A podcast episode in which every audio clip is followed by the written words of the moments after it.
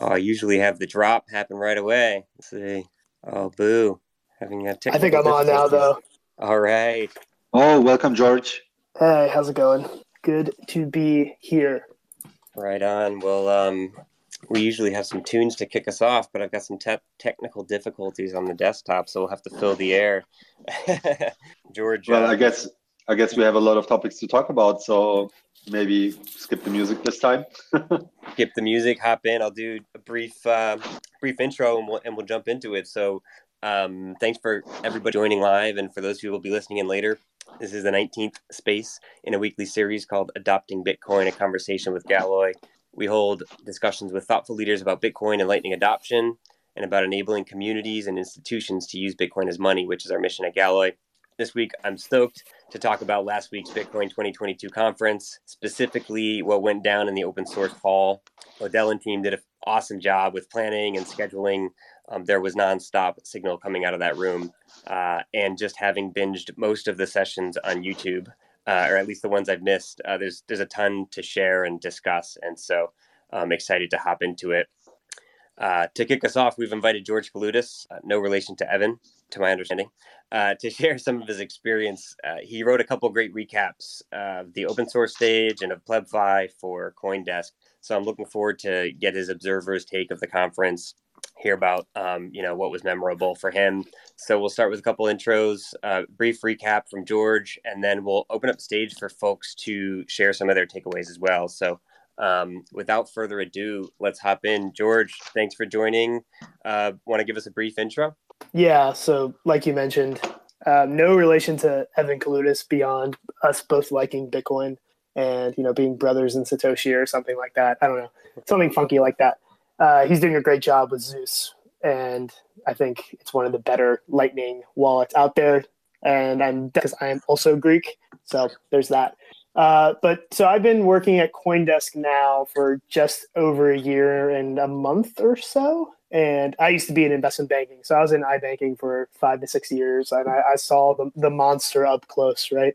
Uh, the big bad bank. And I was in there. And I was pretty much the only guy who cared about Bitcoin. So my sort of path with Bitcoin and, and my introduction to it was through a very close family member of mine, uh, my father, who had stumbled upon Bitcoin prior to anyone ever even hearing about it. He was a CPU miner for a little bit, um, was doing the whole Satoshi dice and online poker with the the Bitcoin, but you know he had always been a very staunch libertarian about hard money, all that kind of stuff. So he would always tell me, "Hey, son, you should look into this Bitcoin stuff."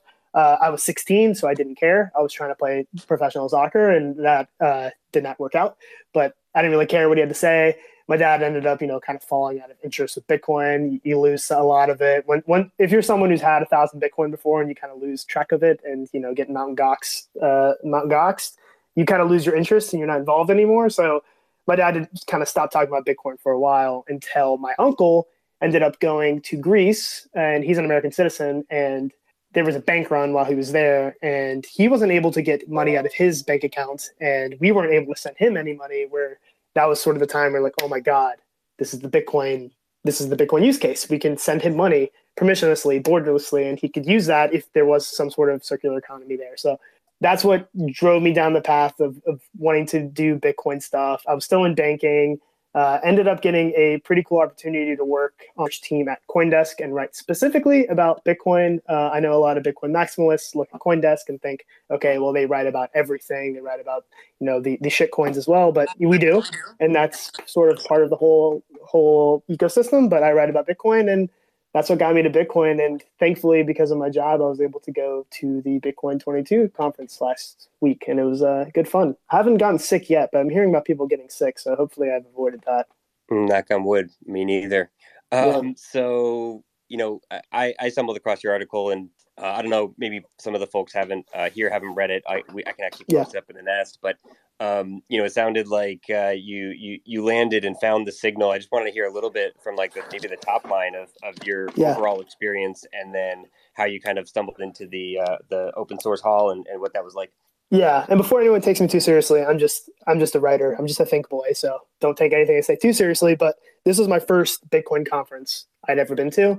And I was honestly had some expectations when I walked in and I was immediately disappointed, right? It felt so mainstream, right? If you were in the, the center where all the hype was happening, you saw all types of people, but you saw a lot of people that didn't really care about Bitcoin, right? They were all about people wearing Bored Ape Yacht Club shirts and things like that, things that don't embody the ethos of Bitcoin, right? And it's like any other conference, you're bumping into 10,000 other people. And I think because the announcements this year just weren't as big as last year's. I mean, Jack announcing El Salvador last year was crazy, and anything that was below that is just going to be a massive disappointment. It, it, felt weird, right? Like hearing Serena Williams and Aaron Rodgers and OBJ sit up there and kind of say nothing felt like, oh, okay, this is ugh, it's mainstream. This sucks. And then if I ended up just going to the open source stage because okay, why not? I'll try this stage out, and it was like a whole different world. It was really really cool. It felt like the cyber the cyberpunk had had cypherpunk has through there. It was really awesome, and uh, that was the place where I sat down and listened to the people on stage, and I thought, oh, that person knows more than me. And I hadn't had that that uh, experience yet because everything I really listened to was okay.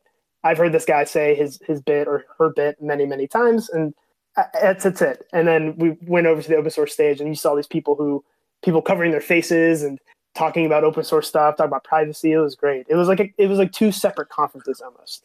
Yeah, absolutely. I mean, you know what? We we spent uh, most of the time over in the in the open source area. Um, you know, there was some some work tables. You know, we were connecting with devs, uh, listening to the uh, listening to the panels, and you know, I guess you know one takeaway for me the um, the, the the balance across. I mean, uh, I forget how many uh, how many panels there were 15 20 panels um, and covered every topic and at uh, varying levels of technical depth and so um, it was just a really good um, sort of a breadth I think from a planning perspective the open source stage was just um, was done really well um, what George? What um, you know? What what talks or panels stuck with you, or or you know, what were some of the things that you you took away from uh, from the open source stage?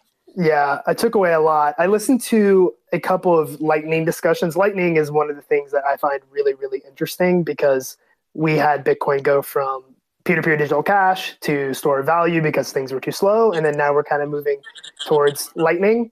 And I listened to a lot of Lightning calls and what I found, uh, and I think we've we've kind of talked about this a little bit, is the people who are on stage who code this all the time. There are two things. One, they hate Lightning, but also love Lightning more than you because they know all the bad and good of it.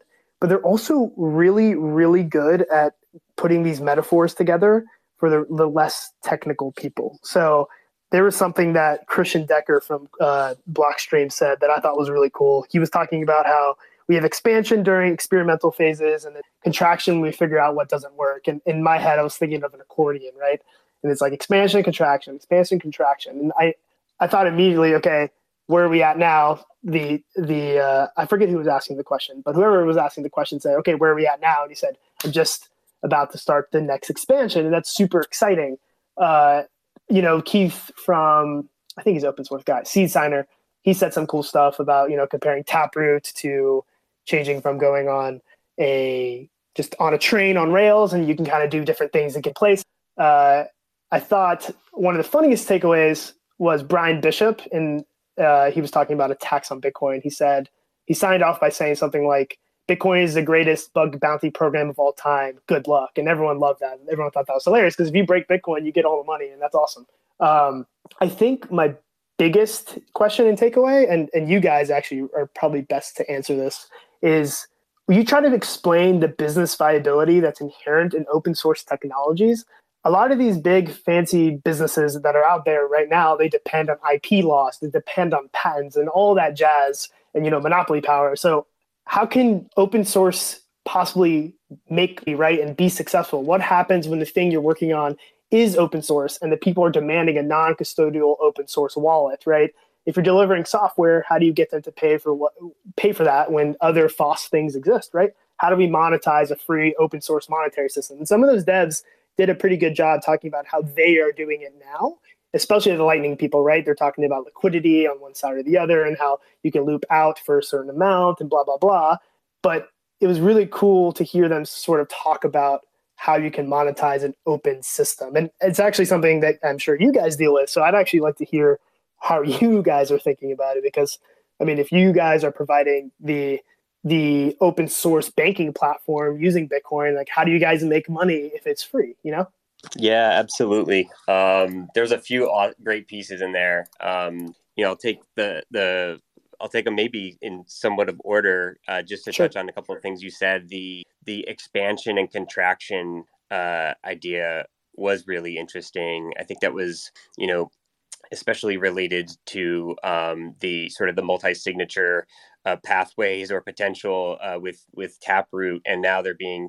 Um, I think maybe Keith gave the example of like like you said, you know, in the in the in the current system, you had your you get on the, the, the rails. It's like a train rail. You get on the trails, you get off. Um, and with Taproot using um, uh, Google um, uh, public transportation maps, where it's like, well, you could like take this shuttle to this stop and, and get off and walk the rest of the way. You can take a bus. And um, to your point, there were some nice metaphors for the the less technical individuals, but um, obviously some of the talks went uh, quite into depth. Um, and then, yeah, the the the notion of funding, the importance of open source and the funding of open source projects um, was uh, was talked about in many of the panels, um, right? And um, you know, I think just one to call out um, was I think it was let's see, uh, potentially the one with Steve Myers um, uh, and Conor Okus. I think maybe Matt Corallo um, was on this one.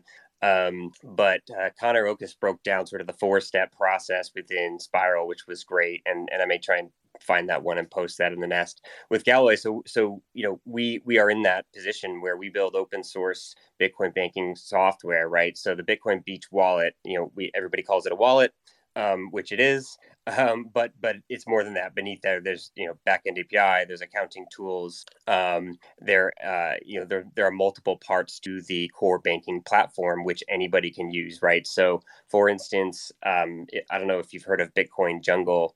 Um, but Bitcoin Jungle forked the code and and was uh, had a, a, sort of an app store ready uh, application within three weeks um, of, of forking the code. So that open source core banking platform is really meant to help accelerate development um, and and you know align with the ethos of, of you know free and open source software.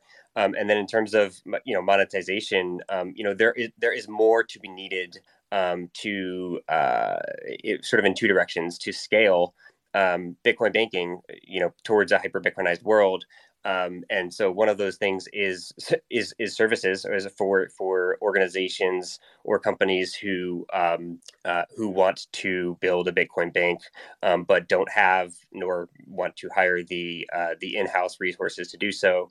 Um, there's sort of the banking as a service uh, model of the free and open source software.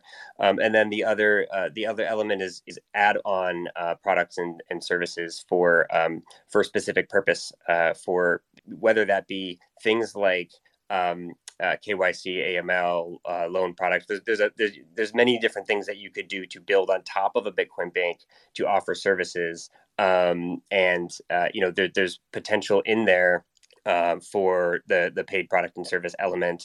And one thing I'll mention there, um, which kind of ties back to you know a great point that I saw um, that I saw made that I heard made uh, in the I think it was Chris at Suredbits um, in his talk said you know the order and the layers in which you build matter right? Um, and so there's a there's a, a lot of there's sort of a theme running through the entire open source hall uh, of the trade-offs right between privacy censorship resistance uh, as well as uh, uh simplicity uh, or or sort of uh, adhering to regulation, et cetera. There's there's really a spectrum or, or a couple spectrums. And so what what Chris was saying was, you know, the the if you're build at the foundational layer, you need to build that censorship resistant private um, uh, uh, foundation be, because you can always add on things like KYC for a specific customer who needs it to get to, you know, uh, for instance, you come from sort of some of the traditional finance world, right? Like for a traditional finance company to, um, to adopt and to uh, provide uh, Bitcoin services and Lightning wallets to their customers, the path is going to go through those types of uh, modules. And so, anyway, it's a bit of a long-winded uh, way to answer your question, but that's kind of the idea: is that we are we are we are uh, uh, of the development alongside uh, you know other people of trying to build this open source standard for Bitcoin banking, and then we and others will build on top of it, build services and products on top of it. Yeah, and that long answer makes sense because I asked like six questions in my response, so I don't think it's uh, unexpected that it took you that many words to say what you want to say. But I, I, I tend to agree. That sounds like things that I I got that away from the stage, but also those are things I, I mostly agree with from like an ethos perspective. Uh, one of the things that I also thought was super interesting was, and I think we talked about this before, and you kind of hinted at it a little bit, how the people who are building now are trying to balance between solving developer needs and user needs, right? And if you ask the people who are on stage, I mean, for example, so Shinobi was up there and he had his face covered because no one wants to know who he is. And I think there was, uh, I, I wasn't there when uh, this person was up there, but there was another person up there had their face covered because they care about privacy. And, and some people weren't being referenced to by their name. So if you ask any of those devs, they're probably going to build in these pretty onerous, from a user perspective, privacy tools, right? But you know, some users really do not care if you you know know who they are, and they don't care if they're they don't have to run their own node to send lightning payments through their own node through whatever over tor or blah blah blah all that stuff so it's really interesting to see these people who like very deeply care about privacy about care about self-sovereignty kind of give in a little bit to the idea that some users really don't want full self-sovereignty like that especially when it comes to their lightning node right like they don't think that they need that from when it comes to lightning but you know they have their own little stash of uh, what's coin joined coin sitting somewhere that you know they lost in the last time they went to Miami in, in the water, right? So it was really interesting seeing them kind of agree, disagree with each other over you know how many privacy tools they should build into Bitcoin, right? Because we want it to be user friendly. There's a big user user issue right now, right? A design issue.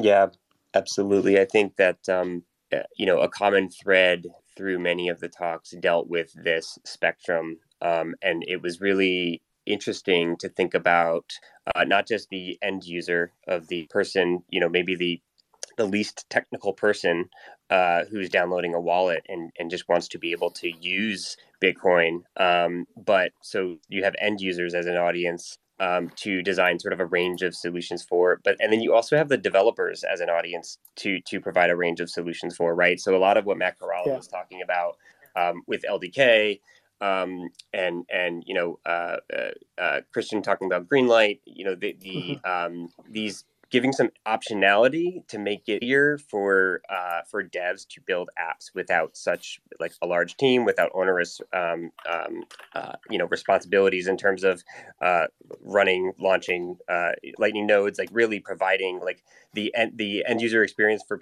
for for users as well as an, a user experience for developers was like was really interesting because in the um, sort of in the in the process of doing that, you you develop a, a range of solutions, like the perspectives from you know self custody to, to, custody solutions. Um, but it, there were there were a lot of these types of discussions where um, it was really interesting to see four different people on stage talking about four you know maybe places on that spectrum um, developing solutions. So I, I, thought that was it was really interesting uh, context to see those discussions happen happening in. Yeah, um, and in in spirit of not just sounding like you know we're ultimate cheerleaders for Bitcoin, rah rah, Bitcoin is amazing, Bitcoin's everything. Uh, I think I want to introduce a little bit of like cynicism to the whole, you know, Bitcoin is great and amazing. Uh, if you guys will uh, humor me for, Um, so I think there's somewhat of a, a two pronged thing here: a design issue, which people, the the Bitcoin design people are doing a great job trying to build design into Bitcoin now or help build design into into it into Bitcoin. But there's also somewhat of a marketing problem, and and what I mean by that is sort of education as well. So a, a particular dev I was speaking to about Taproot said that Taproot itself, right, but it has been overhyped even to some developers themselves, and there are developers who think that Taproot is incredibly useful and incredibly flexible thing. But until we start doing a lot of stuff with um, Taproot, it's not really useful. Taproot in and of itself doesn't do anything until people start with it. Until nodes start saying, "Hey, we're accepting pay2 Taproot stuff and we're going to do cool stuff with it." But you'll hear a lot of developers say it's like the greatest thing ever. And even Keith, who I um, who I, I respect, you know, his guide is what helped me set up the first node I ever set up by myself. Uh, he used that really good Google Transit tab comparison to talk about Taproot, like we said earlier, with you know being on these rails and you kind of do this or do that, and then you get back to the same place. But that's not necessarily fully true, right? It doesn't build covenants in. And uh, Jeremy Rubin talks about CTV, and he gets a lot of pushback from trying to put covenants into Bitcoin. So while Taproot brings flexibility, it may not bring as much as we as we want. And to market something that is, you know, not the end all be all as the end all be all is somewhat of a problem. And then you then push over to the other piece of marketing, which is design. Like, It is hard to be a self-sovereign Bitcoiner. The only reason that we are all able to do it is because we've been in it for a while and we care very deeply about it. So I don't know if I necessarily have a question there, but it's more of like how do we fix the marketing problem? Do you guys think there's a marketing problem, or is it just me being completely cynical, and like a like a dumb non-programmer? Mm, I mean, uh, point points well taken. We had a uh, a spaces with with Johns Beharry, um, you know, a few weeks back um, about like wallet interoperability. I would say, you know, is is one of those challenges, design challenges um, that sort of we place on the end user at this moment in time, right? And so you've got you know LNURL, you know the whole BOLT BOLT eleven, BOLT twelve, which came up a couple times. Yeah, um, like I, I think you know I think this this comes up in a few areas, and Taproot was one of them, which is like this is hard and it's not done and it won't be done. Like there's people pushing and pulling and and selling um uh you know marketing for, for to, you know to use your word like like marketing like changes right and um i mean it's inspiring to see all of these things in one place in a in a matter of days because I, th- I think from my perspective you, you, you just gain a uh, a sense of the just the, the, the gravity or the size of all of the parts and of how many people are pushing and pulling on these various parts to make them happen. And I think that um, um, you know the, uh, the, you know the the taproot one is was really interesting. I think it was uh, Jameson Lopp on that one just saying like um, you know there's a lot of foot guns right? Like like we we, we need to be um, and it goes back to what you were saying about sort of the uh, um, uh, expanding first with options, right? So like Taproot provides optionality, um, but then coming together, um, is it is it stick from from uh, Trezor, Trezor, you know, was like, this is a real issue for me developing software for my users because I, you know, I, you know, he wants to contract. He wants to have simple, uh, straightforward solutions and not necessarily optionality, right? Um, and so, anyway, there's a lot, um, there's a lot of parts to it. And so, I, I think,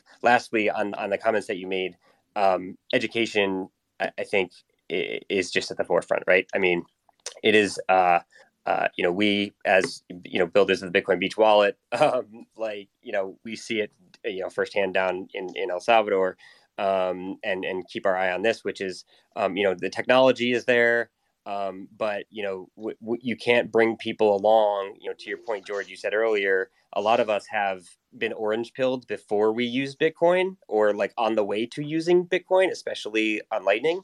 Um, but for people that are their first exposure to Bitcoin is to you know receiving some Sats in a Lightning wallet.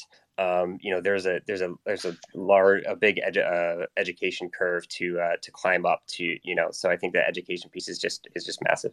Yeah, I want to chime in here uh, to try to answer George's question as well. So. Um, I mean, you you might have heard uh, about that saying uh, that Gigi popularized. Like there are eight billion people, and there's probably eight billion uh, entries to the Bitcoin rabbit hole. And there's also like we're all trying to wrap our heads around what Bitcoin is as a Bitcoin community.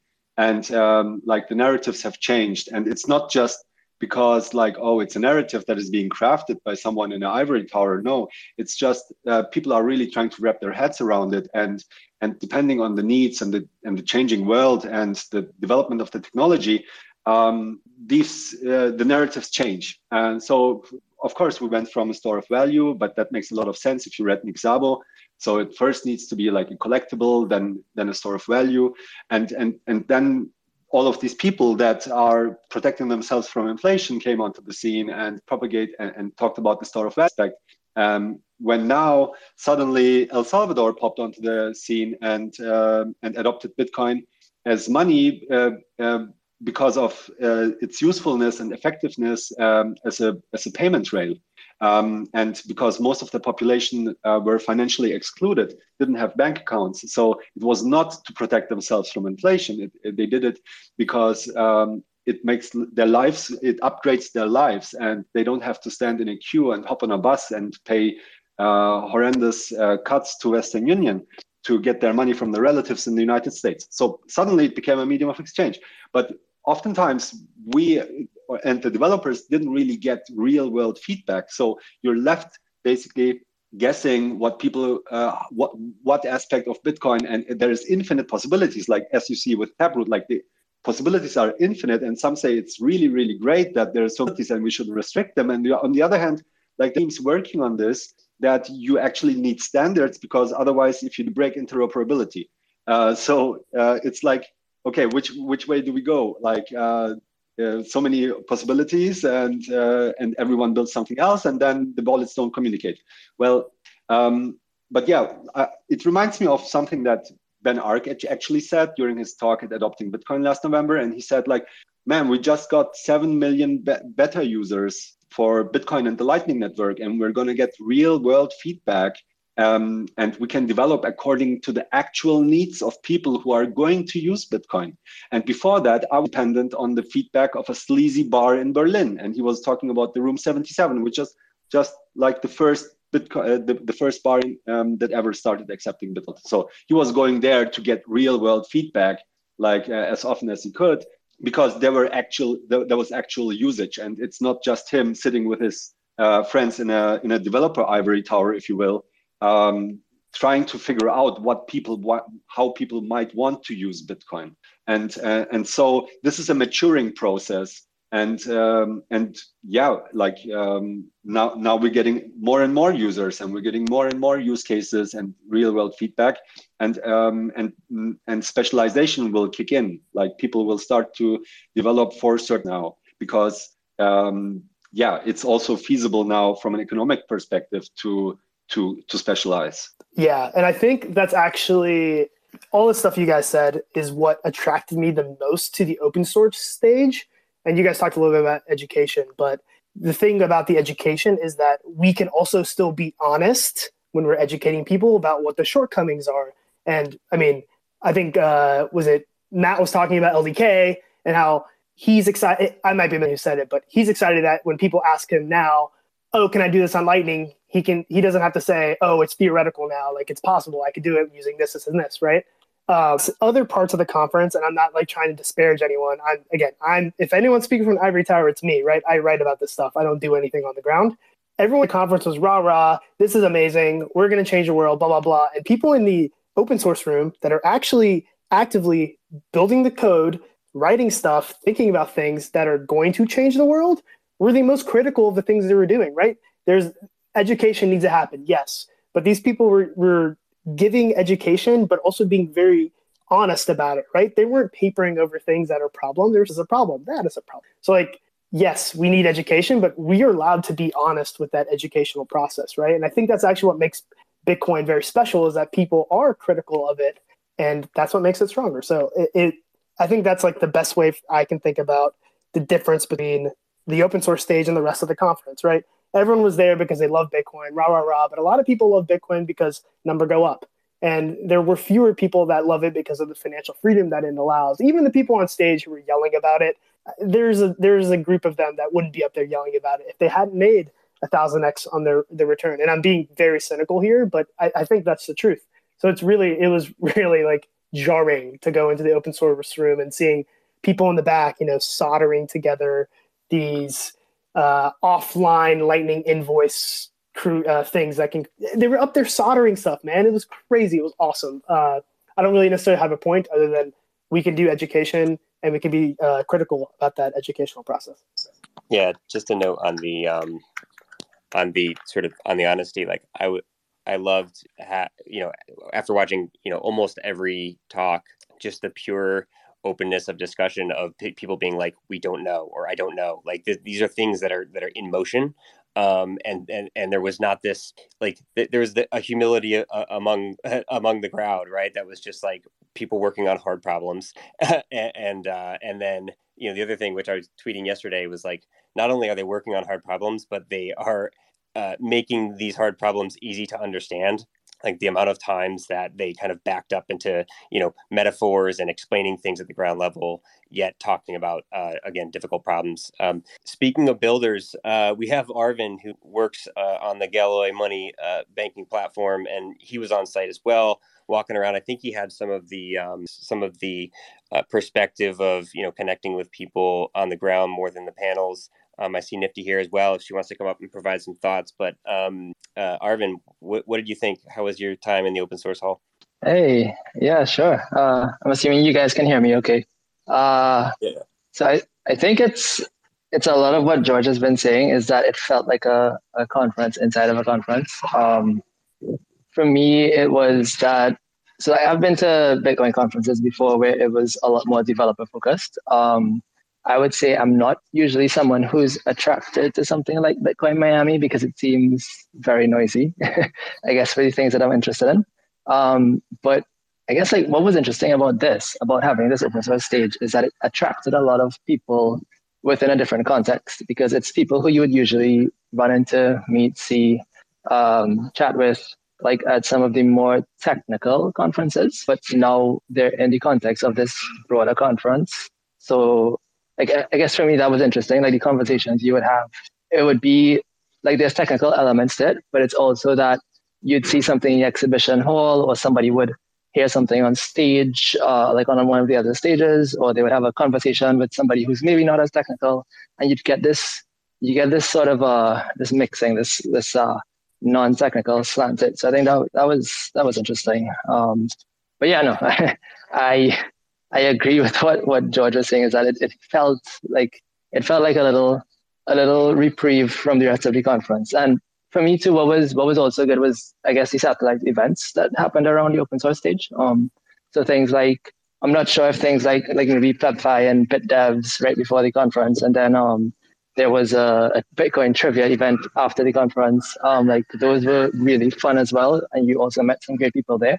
Um, and I feel like a lot of those people would have come because of the open source stage as well. Um, so yeah, I think for me generally the experience was that it was great to have this sort of little uh, technical enclave in the middle of in the context of a um, more mainstream conference. I think that was that was my experience. Yeah. Nice. I think were you the one that that got to check out Laolu's Taro announcement? Oh yeah, I did. That was so. I guess yeah. On the technical front, things that were, if you wanted to get into things that were interesting, like that was uh, it was okay. So content wise, um, I think it's that there wasn't anything big. Like if, if you had to talk announcements or big things that came out of the conference, for me, it was that nothing was really unexpected. It was that there's work to be done and like there's a general understanding of the work that needs to be done. And it was like all the content, all the announcements, all the things that people were putting out. It was kind of like, oh yeah, that makes sense. That's the next logical step. Um, but I guess yeah, for me, the two interesting things were um, Laolu's Taro announcement. Uh, I guess because we're also working on a, a USD, uh, kind of USD over Lightning implementation. So it was interesting to see the parallels of how that works in a non-custodial context versus uh, a more, I guess, community custodial context that we're working on. Um, but also, I really liked, uh, so I spoke to Roy from Breeze at some point during the conference, and he was telling me about their upcoming Greenlight integration. So they're going to I think, be redoing the Breeze app. I think it, it might be a separate app, but it's going to be a whole different set of assumptions because it's leveraging Greenlight and Core Lightning's um, sort of spread out uh, setup with that. We have keys on devices, you have your infrastructure somewhere else. Um, so yeah, I think those two, on the technical front, those two things were things that were interesting uh, to catch up on. Yeah could you while we're on the topic do like a brief top line of the taro announcement for the folks who either may not have seen it um, or may not have you know understood its implications or intent? Uh, yeah sure. Um, so i guess uh, at a high level what it's what it is is kind of if if uh, if folks know what colored coins are so the idea of like taking bitcoins taking utxos and sort of watermarking them as something else and having like a an overlay network on top of Bitcoin. Um, so Omni is an example of this, Counterparty was an example of this, but it's kind of like taking UTXOs and pretending they're something else. And then that's kind of how you do tokens on it. Taro is kind of like that, but extended. Um, it's using the uh, Taproot um, Taproot scripting to to be able to embed um, ledgers like other assets inside of UTXOs and to do transactions inside of them. Um, so there's the on-chain component where you can issue an entire asset, mint an entire asset inside of UTXO, and then have have like be able to transfer it to people, uh, like from UTXO to UTXO. But also there's a there's a routing component to, to it as well, um, where it's compatible with uh, like how things get routed on Lightning. Um, I think there's a I think it works only for the um. So there's there's there's two types of tokens you can uh, on uh on Bitcoin using Taro if I understood, it's like the normal fungible tokens, like things like if you wanted to do a, a fiat stablecoin or something like that. And then there's more uh, like the, the, I think they're calling it collectible tokens, which is, I guess, if you think of NFTs, it's like non fungible ones. Um, so the ones that can route on Lightning, I think, are the fungible ones. Uh, you'd have to do it through like a kind of a dealer broker type thing, I believe. But uh, yeah, the basic idea is that you take UTXOs, you're able to add um, sort of this alternative ledger these other tokens inside of a UTXO, and then that gets secured by Bitcoin mining. Um, it gets secured by the Bitcoin network, and it's uh, you can do transactions using that sort of structure. Yeah. Nice. And then you mentioned you mentioned the uh, just just to maybe round out your comment. You mentioned the USD over Lightning on uh, Galoy Money. Do you want to just give a short uh, version of that so that everybody's understanding the two? Yeah, sure. So uh, I guess that uh, Taro does it in a, a custodial way, and it does it kind of closer to the protocol um, using these uh, watermarked tokens. Um, the way that we're doing it, because we're sort of a custodial setup where communities run, um, they sort of they aggregate Bitcoin and provide like they provide that that sort of uh, clearing for their communities. So it's our model is maybe closer to if you think of the federated mints that um uh, some folks spoke about at the conference. Um, so in our model, what we've done is we have we ha- we're still connected to the to the broader Lightning network. Uh, our routing node kind of gets you in and out with Sats, and then things settle internally um, on a database. Um, and what we've done is, in, like we have entries, we have wallets, uh, a wallet abstraction internally uh, for Sats, and now we've included also an abstraction to be able to store cents, uh, so fiat USD cents. And how it works is that when if somebody wants to, let's say, for example, I'm a user and I have a USD wallet uh, that's denominated in cents. If somebody if somebody wants to send me Sats, I would generate a standard Lightning invoice um, that's denominated in Sats. Um, I would give it to them. They would pay that invoice. The Sats would get routed to whoever's running that instance. So, like for example, in, in the Bitcoin Beach case, the Bitcoin Beach folks, um, the Sats get routed to their node, and when it reaches to their node, there's a sort of a dealer that converts it to the equivalent value of USD and then uh, credits the uh, the amount to the USD wallet of the user. So it's it's it's a, more centralized way of doing a similar thing. Um, but I think the uh, yeah the common thing is that there is that sort of like things get routed over the open network when it's leaving the system. Um, and conversion function that happens to complete the complete that last hop and have the asset be actually stored as as the fiat representation of it. Nice. Thank you for that. Yeah. Um, there was a couple other panels that we thought were really interesting. Um, and Kemal and I were chatting about, and you just kind of summoned one of them, which was the uh, Fedimints, the Federated Chaumian Mints. Um, Kemal, do you want to hop in and kind of explain uh, what was being discussed there and, and what some of the takeaways are from Obi and, and Eric Sirion's talks? Wait, Andrew, can I ask a quick oh. question? Uh, about the stable coins on, on LN that Arvin was kind of discussing with with Taro and, and those type of things. Yeah, of course. Um, let's stay there for a bit. Yep. Can we like very briefly answer the question why? Like why why do we need that? Why do we need it? Right? There's like still a centralization problem at some point down the road, right? If we're just putting USDC on top of the Lightning rails, are we solving anything or are we just like making it easier to fling around a centralized coin? It's, it's really more of like a theoretical question like why do we need this? I can take that one as well if uh, nobody else likes. Uh, so um, generally um, the idea uh, was well we, we see that there is a market demand for um, usd stablecoins. We see it in the market caps of stablecoins like tether like usdc and dai and others and um, so there's first of all there's that um, like people want to use it. And if you if you want to know why they want to use it is for example here in turkey the turkish lira is uh, like breaking down uh, and in many other places uh, national currencies are breaking down like in peru just recently or in lebanon. And um, and what people naturally do since uh, they haven't been following bitcoin as closely as the dollar is they compare their national currencies value to big currencies like yen, euro, and dollars. So so and, and, and in order to protect themselves from inflation, they they buy dollars and keep it under their pillows, right? So that's uh, been kind kind of learned um, around the world. Um, and uh, especially in El Salvador, and which is also the reason why we at the Galoy decided to build it, is um, sure, like people can now use digital payments, but the Bitcoin price is volatile. And if, for example, um, a merchant um, gets a Bitcoin payment and uh, they see it, oh, cool, that's uh, equivalent of $500. And they uh, talk to their neighbor and say, hey, I want to order something like chairs for my restaurant uh, worth $500 next month. And next month comes and uh, they look into their wallet and want to pay and, and it's only $300 right? So they have options because dollar is still the unit of account in el salvador. Like you can't switch that off overnight. People are still um, using it uh, to to price things. Um, however the bitcoin price does uh, what it wants in the short term. So it uh, goes up and down of course, in the mid and long term, it uh, more than not goes up, right? Because of scarcity and demand and stuff like that. But in the short term, it can leave people vulnerable to price volatility. And uh, they, so it's a good idea to basically keep their um, short term expenses in the currency uh, in which they have their obligations. And, um, and also, if you want to think about it like that, like Bitcoin is a new thing for many people. And if you even and they've been basically if you imagine it like a room in, the, in which they've been growing up.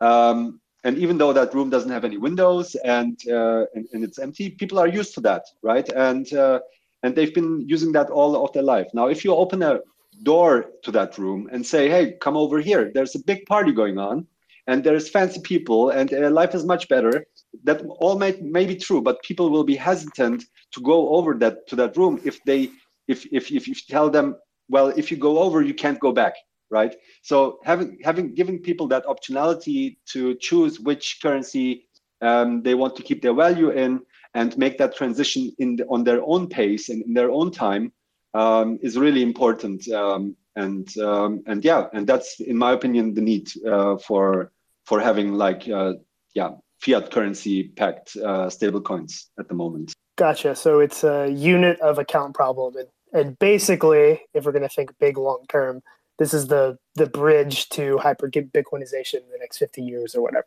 Just right now, it's a unit account problem. Bitcoin isn't the unit account yet. Eventually, it will be, and that's when this sort of falls off, right? We'll see. Yeah, that's the theory. that's what I what I believe right. in. But we can we can only know uh, uh, live long enough to see how it plays out. right. Makes sense. Thanks, man you caught me uh, exploring, trying to find a, uh, a link. So George, I'll I'll flip a um, in a second here a tweet into the nest. So uh, uh Nicolas Burtey gave a presentation at Lightning Hack Day that goes through um, some of the the, the alternatives and, and how uh, you know Galoy landed on the UST or Lightning um, using derivatives. And so it, it might be interesting. It, it, explains some of the things, but I think Kemal gave, gave a great example um, you know that idea of of having being able to to hold your your value in in dollars, um, especially as you are transitioning from you know you're potentially new to bitcoin like just a quick example um, in bitcoin jungle uh, you know they they launched their app at these uh, ferias which are essentially farmers markets. Um, and they were willing they were offering to cash out merchants at the end of every week uh, at these ferias and in week one you know 80% of the merchants cashed out to the local currency. Um, and and you know week over week over week, uh, you know fewer merchants, more merchants were just saying, wait a minute, I actually want to hold the Bitcoin, um, but having a USD wallet um, that you can dump some Sats into to for um, uh, to avoid some of the volatility, if just to you know to meet your obligations, uh, is definitely a, a, user need that we've seen. All right, I'll I'll uh, I'll offer up for um, you know I see some other folks have joined. Anybody that wants to hop up and share some of their you know takeaways from open source stage, favorite panels, hot takes, spiciest panel. I think that uh, that goes the spiciest panel. But in the meantime, uh, eh, Kemal, uh, you know I, we we touched or, or started going down the path of the Obi uh, and and Eric Sirion uh, uh, Fedimint you know presentations and panels. Do you want to touch on that for a minute and just share what what was discussed?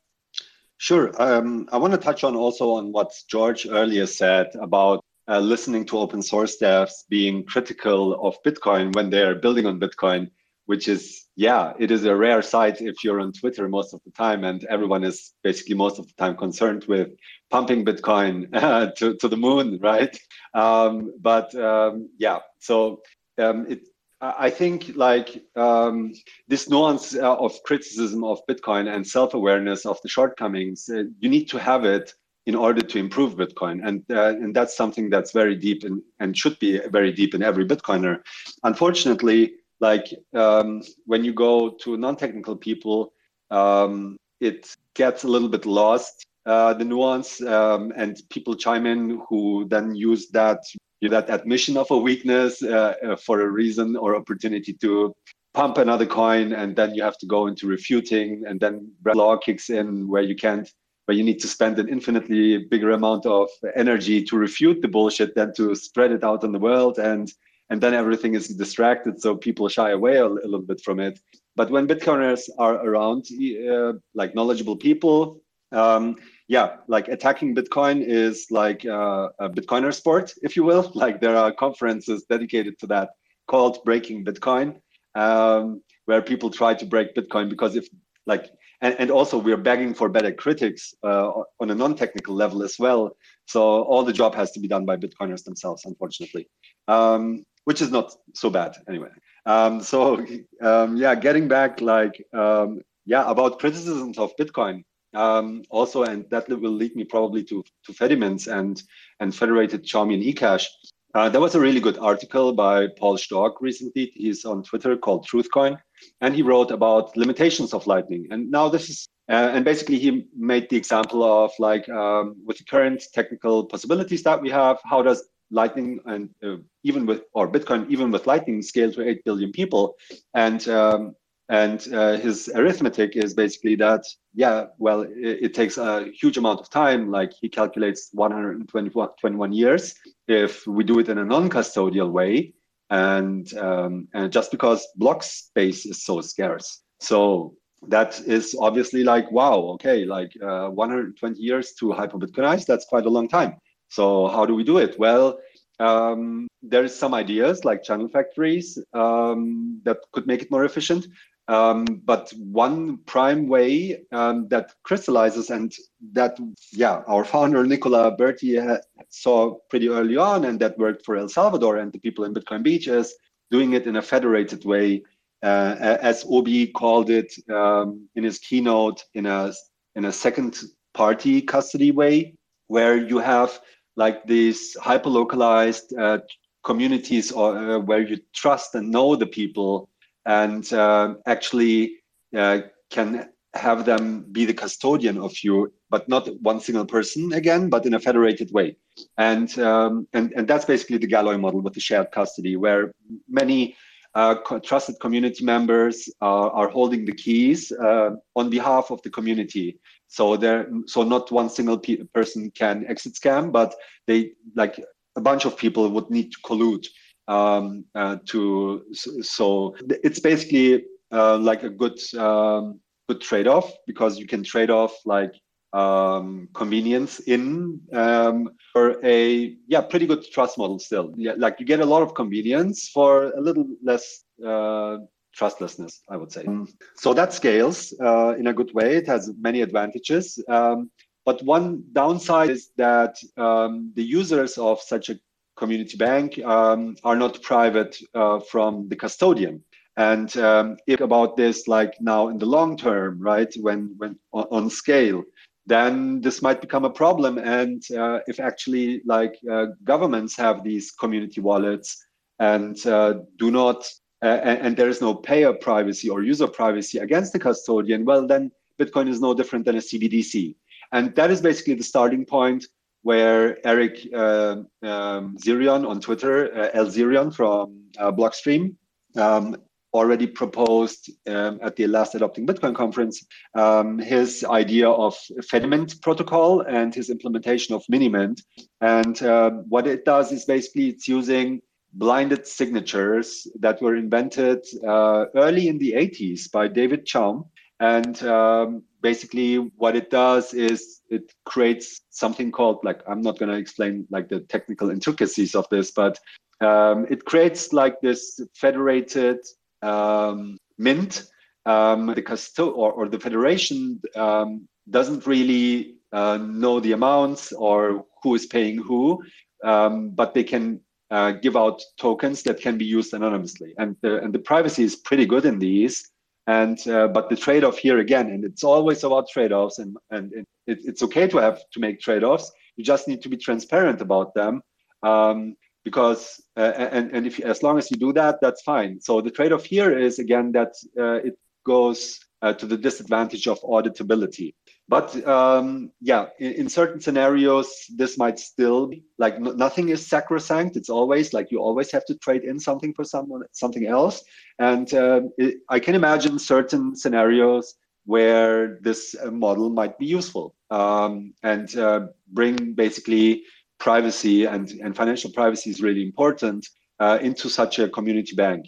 Um, obviously like currently there is not a acute need for that because people can always go on chain right now. So the block space like the blocks are not super full at the moment and um, they can use privacy tools that are um, uh, privacy wallets and uh, um, but in the future when block space becomes scarce and uh, bitcoin and we shouldn't find have that great breakthrough in terms of scaling then um, yeah, it will be important to add such a feature. Amen to that. I think those are great talks. Um, both of them. There was a sort of a keynote and then a and then a panel on that one. Have I mean, there's there's a bunch more to cover, but I know that George has a hard stop at three.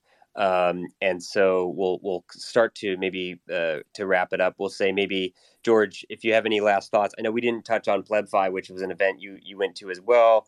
Um, if you have any final thoughts or or stories from PlebFi you want to pass along to the folks, and then we'll let anybody if there's anybody wants to come up and share share a story uh, or one of their favorite you know panels uh, or takeaways. That's great. Other so we'll uh, we'll break from there. So George, I'll give you the floor. Yeah, I'll say a brief thing about PlebFi, and then I'll say, you know, my sort of goodbye. PlebFi is awesome. Jeremy's doing a great job with PlebFi, and he decided that he was going to raise a grant fund to get more women and minorities or people who would otherwise not be able to make the trip to come over and do a hackathon in Miami. And these are people who are very talented, right? And I was sitting in that room and I was way over my skis, right? We talk about the open source room being open source. These were coders amongst coders. So the language they were speaking was way above my head. But uh, it was in this weird little warehouse, kind of in the middle of nowhere, and it felt like Bitcoin, like the coin. So it was really cool. You guys should all go to pleb.fi and support Jeremy's uh, thing if you, you feel so inclined. I think it's great. And uh, so my closing thought is you should support open source, source development because that is the reason we have the freedom tools that we have because the open source people are building great tools for us. So support them in any way you can. Read their stuff, listen to them, donate to them if you can. Do all that good stuff. And thanks for having me, guys. It was, it was fun talking about this a- again. I can talk about to that. I, I appreciate yeah. you joining, uh, sharing your experience, uh, asking some good questions. So till next time, George, we'll let you go. Uh, we will sign off. Uh, we will sign off here. I will. I think I left everybody hanging when I said there was one most spicy panel. Um, if you want to check it out, it is the side the side chains channel from day three was uh, was was interesting and uh, and and there was some uh, you know some back and forth for sure um, with Paul Sztorc, uh, uh, Chad Barrowford, uh, Barak um, Caselli, and so I, I probably did a horrible name on their names, uh, job on their names, but uh, that was one uh, that I had pegged. Uh, Kemal, any any other parting thoughts or other you know items that we didn't cover that we should touch on before we we uh, close up? Yeah, I'll correct you on that name. It's Burak Keçeli, and he's actually Thank from you. Istanbul, uh, and he's he's he's a script wizard. Uh, I met him at the Lightning Hack Day. So great guy. So follow him. Very smart about covenants. Um, yeah, I think uh, all I want to say is uh, next week uh, we're getting close to the first episode. Uh, actually, we're going to fill the 21 uh, episodes soon. So we have two left. Episode 20 next week. I think we're going to have the ominous Blue Robert uh, on Open Arms uh, and have him talk about how how he's progressing with uh, setting up uh, a Galoy instance on a self-hosted environment for the folks in Brazil with Fernando and Praia Bitcoin. Uh, I, I, see Fernando is already listening in. So uh, I haven't even managed to reach out to him, but I hope he has time next week.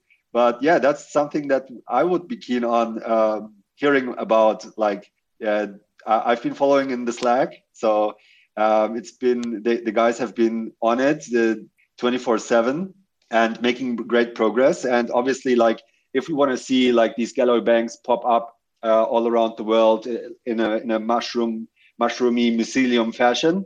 That's easy to deploy. Uh, so yeah, doing God's work there. Um, and yeah, I hope you have time, Fernando. all right, uh, that's it from me. And uh, thanks, uh, George and Arvin and uh, Andrew. And yeah, see you next week. See y'all next week.